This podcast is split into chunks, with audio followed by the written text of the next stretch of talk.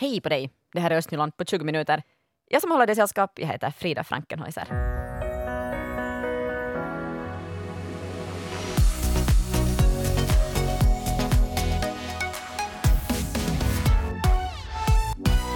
Sofia Antman från Borgo hon har startat en Facebookgrupp som heter Pelastetaan yhdessä Porvoon yritykset. Alltså tillsammans räddar vi Borgos företag. Och så här lät det när jag ringde upp henne lite tidigare i morse idag. God morgon. Sofia, 2515 medlemmar, var det någonting sånt här du hade förväntat dig när du förra fredagen satt och knapprade på Facebook? Nej, det kan man nog inte säga att jag skulle ha förväntat mig. Jag hade kanske tänkt sådär en några hundra max i meter. när den började växa, växa och växa så tänkte jag att nej, att, att, att det är en jätte, jätte fin grej att så många har hoppat på på samma, på samma sak som jag tänkte. Mm. Och meningen är alltså att med den här gruppen då rädda småföretagare som har det jättesvårt just nu. Um, du uppmuntrar andra människor till att hjälpa till. Kan du berätta lite? Jo, alltså, mm, egentligen började det från det att jag tänkte att, att om jag skulle satsa här nu några månader framöver och, och köpa, köpa lokalt grejer och, och det där. Och så tänkte jag att om jag skulle få andra med också och köpa tjänster och, och produkter här från, från Borgå och sen eh, posta det där på den där Facebookgruppen och på det sättet också ge den där synbarheten åt de här små företagen. Och sen tillika så tänkte jag också att um, företagen kunde vara med i gruppen och, och berätta lite mer om deras produkter och deras situation och vad de erbjuder för tjänster just nu i det här tillfället. Mm, du har till exempel så har du köpt äh, muldsäckar som, som du ska pyssla med på dagis. Du är alltså daghemsföreståndare på Solhem här i Borgå. Jo, jag, jag tänkte att förutom det förstås att, att man själv kan, kan stödja lokalt så tänkte jag också på hur, hur Solhem också kunde stödja lokala och då tänkte jag att då tar vi någon, någon, någon eh, vad heter, ett företag som vi inte aldrig har till exempel köpt någonting från tidigare. Och då kom jag på det här idén när vi hade tänkt att vi skulle plantera lite blommor och örter och sånt med barnen. Så tänkte jag att nu köper jag muld från, från ett sånt företag. Och så har vi, det kan ju hända att vi kan plantera nu eftersom det är den här situationen, men sen i så fall på hösten istället. Mm, exakt.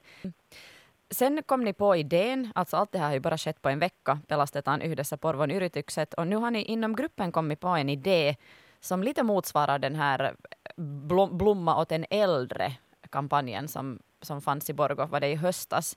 Ni ska alltså samla in blommor och choklad som ni sen ska dela ut åt sjukvårdspersonal.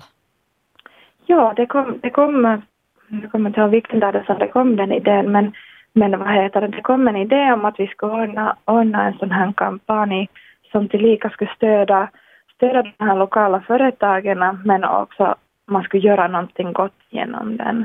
Och då kom det på tanke att, att vårdpersonalen i Borgå och andra städer förstås också kommer att vara väldigt, väldigt utsatta nu på våren på grund av situationen och vi ville på vårt sätt visa att vi uppskattar allt det vad de gör. Och då kom vi på den här kampanjen att vi skulle köpa, att vanliga Borgåbor får köpa blommor eller choklad från, från de här vissa butikerna och så levererar vi i första hand till sjukhuset men om jättemånga nappar på det här så, så, kan, vi också, så kan vi också dela ut till andra vårdenheter i Borgå. Mm. Och sen när ni delar ut till sjukhusen så då måste ni också göra det hemskt försiktigt så att inte... Ja, Jo, det har vi, det har vi så att jag, jag är den som organiserar det eftersom det kan inte, man kan inte få många på plats och sånt här utan det, det, vi måste liksom genom en väg få det och, en, och helst en gång också. Att det är ett coronasäkert sätt och de här blommorna så kommer de inte att öppna där på sjukhuset utan personalen får ta hem dem. Så att det blir också en säker sak för alla att inte patienterna heller, heller vad heter det nu, blir utsatta för någonting. Som Fredrika berättade här för en liten stund sedan så är det jättefint vår, vårväder ute och man kan bra ha på sig vårrocken. Själv så gick jag ner i källaren igår och så tittade jag på alla mina frön och funderade okej okay, att vilka frön behöver liksom sättas i jordren nu för att bli små plantor. Och jag tog till exempel fram mina små tomater, eller mina små tomatfrön, så att de ska sticka ner i små krukor nu här så småningom. Jag är inte den enda som tänker på att odla saker. Um, helt konkret så har man börjat märka hur odlare tar sig till exempel till sina kolonilotter här i Borgo. Hedvig Sandell, som hon besökt den här kolonilotten som finns nere där på Prästgårdsåkern nära Borgo centrum och där hittade hon Heidi Österholm. Vid Borgbackens odlingslotter i Borgo är det väldigt lugnt och stilla för tillfället. Ibland kommer eh, några motionärer förbi här och så ser jag på avstånd ett äldre par som är och krattar vid sin lott. Och eh, jag står faktiskt här också med en odlare, Heidi Österholm. Kolonilottssäsongen är inte nu öppnad men du har än hittat hit till din lott i vår. Varför är du här så här tidigt? Solen skiner och vi har ju gott om tid nu i, i coronatider att eh, syssla med, med trädgårdsodling. Visserligen kan man ju inte börja odla ännu men man kan ju börja planera. Och sen lite följa med hur eh, olika växter har klarat vintern. Så det ser ut som om min lavendel och min franska dragon har klarat det riktigt bra. Och jag hoppas att jordgubbarna har gjort det. Och sen så får jag följa med lite hur det gror det som jag sådde i början av december. I december? Man kan så i december? Ja, det kan man. Men jag har ingen aning om hur det kommer att lyckas för det här är nu ett experiment.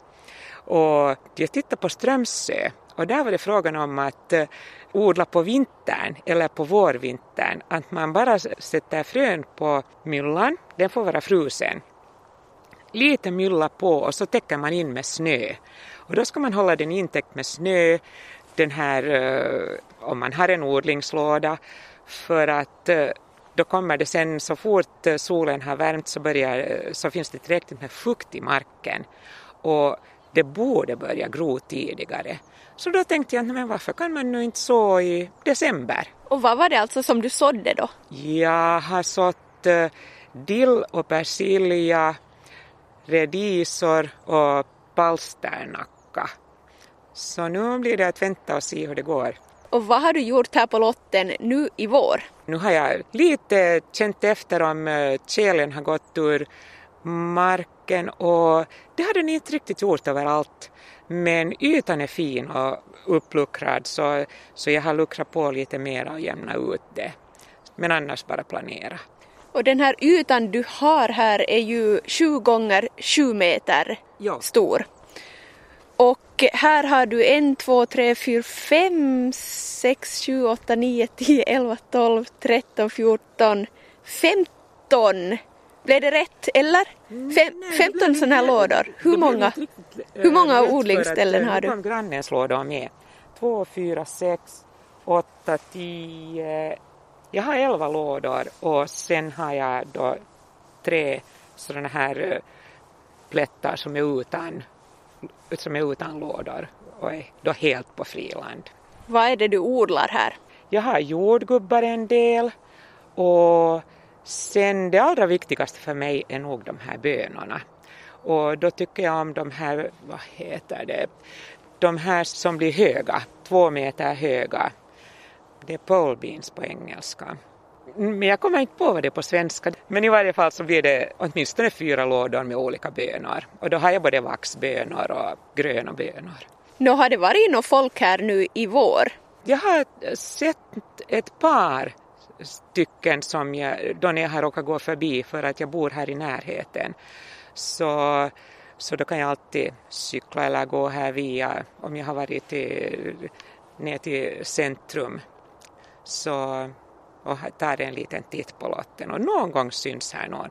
Men inte, det är nog egentligen första dagen idag som jag ser att någon gör, jobbar här. Så social distansering är inget problem här? Absolut inte.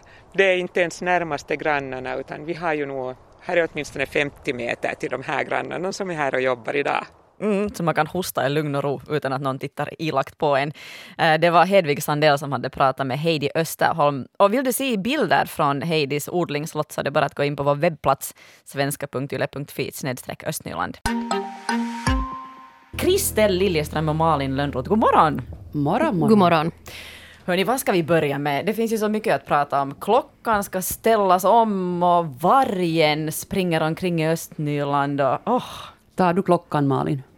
Ja, Jag kan börja med klockan. Ja. Alltså, vi lever ju i sådana coronatider och på något sätt, jag tror att för de flesta så har världen lite stannat upp när, när den samlas liksom under, eller inom hemmets fyra väggar. Så jag hade helt liksom glömt bort att herre Jesus, att klockan ska faktiskt flyttas det här veckoslutet. Den ska flyttas framåt. För första gången i mitt liv är jag liksom glad. Vi, vi slipper en timme av det här eländet. Ja, och sen i höst så låter vi bli att flytta, så då har vi liksom haft den där vinsten på riktigt. Och, och sen när nu EU och, Finland gör sina beslut att vilket sommartid eller vintertid vi ska hålla, så sen kan vi justera den klockan riktigt hur vi tycker igen. Att tiden har ingen betydelse. Nej, vi skulle kunna flytta den fram till september nu. Sån här snabbspolning. Men alltså, vet ni Nej, vad? nej. Jag, jag tänker så här, för kanske ännu för några veckor sedan så tyckte jag att det var liksom intressant med corona. Jag följde med världsläget och tyckte att vilken spännande situation vi är i just nu. Men nu har jag bara lejdon. Alltså jag är så trött på corona. Jag är trött på att vara instängd. Jag är trött på att inte kunna träffa min pappa och mina systrar. Jag är liksom trött på att livet ska vara sådär på undantag. Ja, nu får du skärpa dig. Det, jag? det, är- ja, det är inte så farligt. Du måste Aha. tänka på mig som har ledsamt efter mitt barnbarn. Det är nog värre. Jaha. Ja, vi, kan, vi, kan, vi kan älta oss här nu hur synd det är om oss. Men, men ett faktum är ju att, att skulle ju var och en sköta och följa de direktiv som, som myndigheterna ger oss och som vi står i kö och ropar efter att nu måste myndigheterna säga hur vi ska bete oss. Skulle vi lyda dem så nu kommer vi över det här också. Ja, jag, jag, jag håller helt med. Att, att lyssna nu vad, vad folk säger. Alltså folk som vet bättre. Jag, jag skrev ju ut mig ur Facebook. Jag är en stor vän av Facebook. Men alltså jag blev ju så trött på alla så kallade experter där på Facebook som alla visste. Alltså privatpersoner som vet bättre än myndigheterna. När inte ens myndigheterna vet. För det är nytt. Så Nej, och med mitt arbete som jag sitter och följer med och hur de våndas när de tar de här besluten och med vilka liksom fakta, vilken hel liksom massa information de ska ta till sig och, och vad de liksom ska basera sen det där slutgiltiga beslutet på. Så, så det är nog ingen att, o, o, liksom att, att vara, vara avundsjuk på att, att någon annan tar de här besluten. För att samtidigt känner jag en lättnad över att jag inte behöver ta andra beslut än vad vi ska äta hemma hos vår familj idag. Ja, jag, tänkte, jag har nog tänkt på Sanna Marin och tänkt att hon, hon som har sett så pigg ut den den senaste tiden, så nu börjar till och med hon se lite tröttare ut. No, de har suttit nu alla kvällar till långt in på midnatt. Mm. Endera har de haft utskottsmöten som har pressat på och försenat tidtabellerna eller så för att plenum måste fungera och ledamöterna måste ta sina beslut och, och då sitter man där. Och, och jag tycker att det är en av grundstenarna i vårt rättssamhälle, eller rättfärdssamhälle, är också det att, att de är och fattar de besluten. De är på plats då när de behövs och de gör de här besluten. Ja, vi andra får väl tänka att det är lite som ett, och liksom att det är ett maratonlopp. Att vi kommer nog att vara rejält trötta när vi kommer i mål. Och därför är det nog bäst att vi inte hossar nu. Ja, och då är det bra att klockan flyttas fram så blir det igen liksom snabb, Så vi lite snabbare- närmare målet. snabbare tider. Men, nej, men nu är det ju, tänk om det här skulle ha infallit på en höst i november med hela det här regniga elände vi har haft den här vintern. Att, att nu är kanske många liksom, lite nere när, när vintern har varit tung och inte snögnistrande och solklar. Men, men i alla fall, vi har haft ett underbart väder nu och vi kan gå i våra skogar och sparka våra käppar och, och göra allt det här. Så, så nu är det ju ändå i bra tid så att säga i, i terminsvis.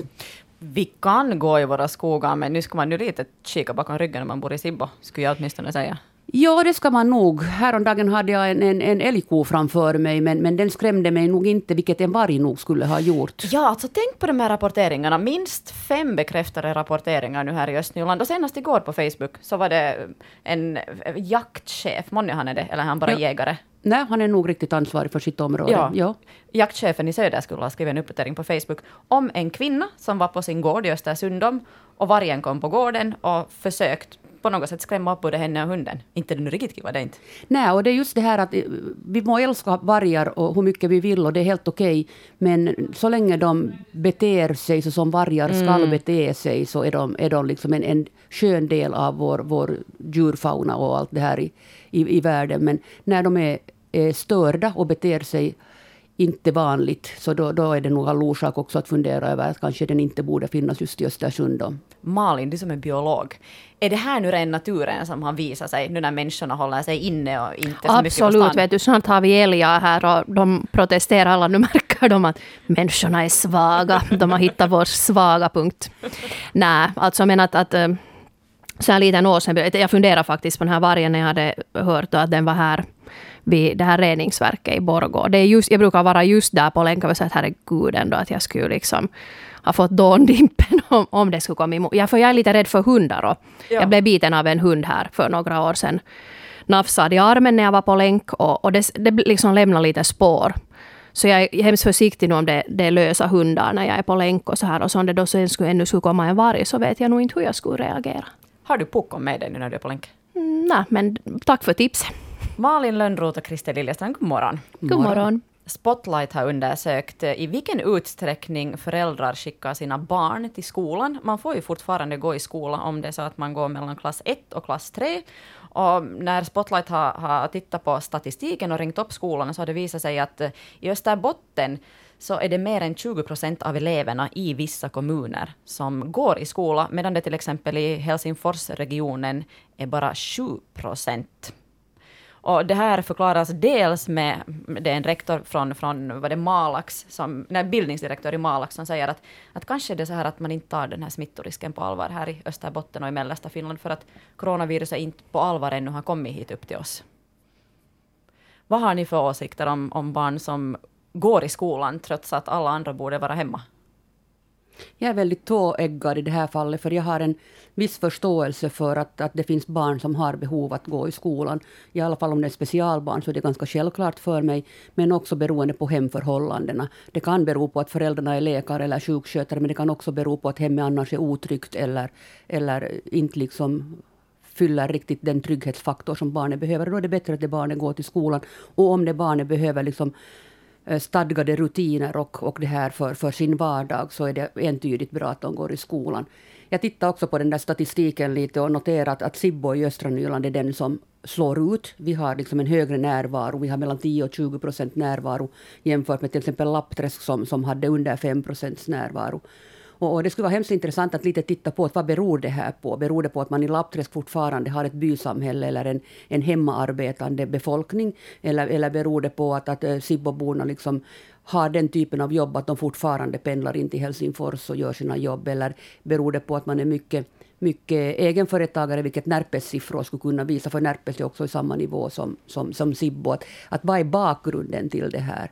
Och, och det skulle ju vara intressant att veta. Men, men min grundinställning är nog den att alla de barn mellan, mellan 0 och 3 årskurserna som behöver gå i skola ska få gå i skola. Vad säger Malin då? Du har själv barn som går i lågstadiet. Ja, ja, jag har en som, som en sjuåring och en tioåring. Och, och det där, de är ju båda hemma och det går ju bra. Jag kan jobba hemma. Och, och men nu förstår jag att om, inte, om ingen av föräldrarna är hem, så om du går i förskola eller om du är en första klassist så, så man är nog hemskt liten ännu. Och, och då tycker jag i mitt e-, alla har ju duktiga barn förstås, man tycker ju alltid det, men att jag har en ganska sådär driven sjuåring där hemma. Men att det är klart att hon behöver lite hjälp. Det, det är ju liksom helt självklart att de har ju, de har ju bara hunnit gå liksom lite på ett halvt år i skola.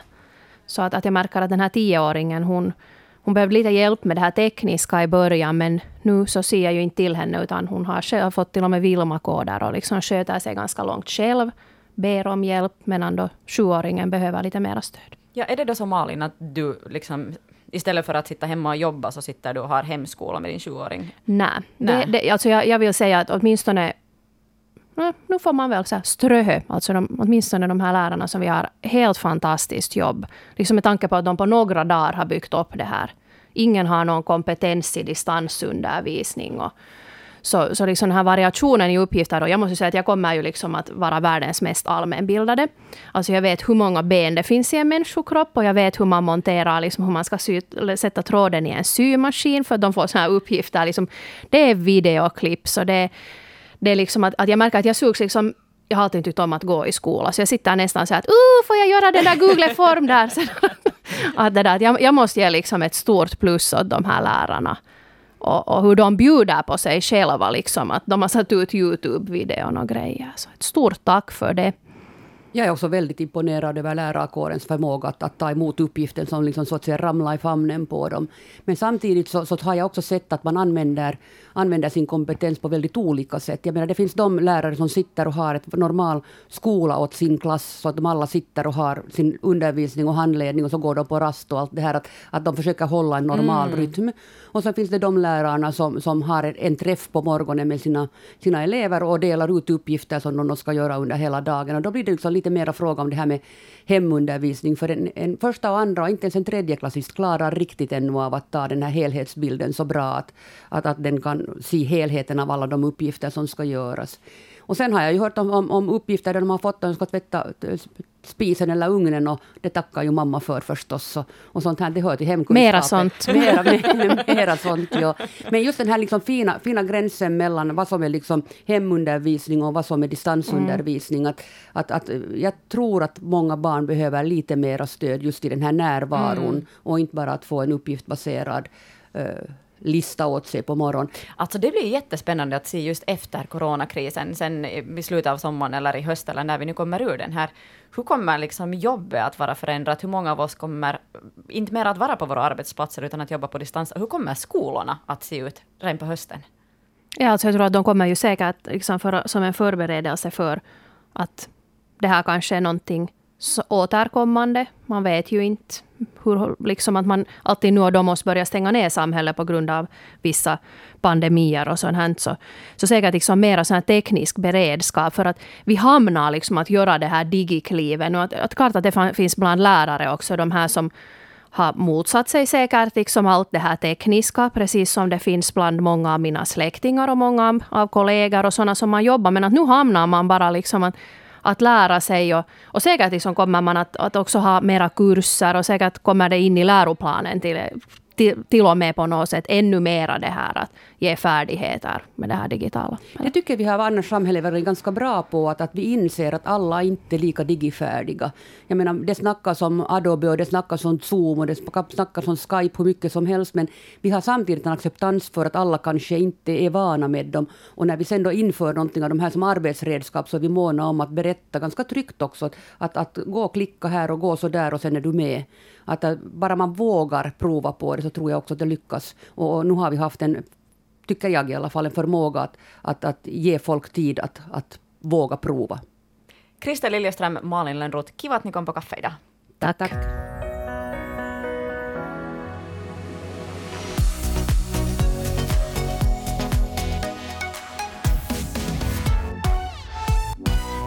Vår österländska morgonsändning hör du varje vardagsmorgon med start klockan halv sju. Vi håller på ända fram till klockan nio.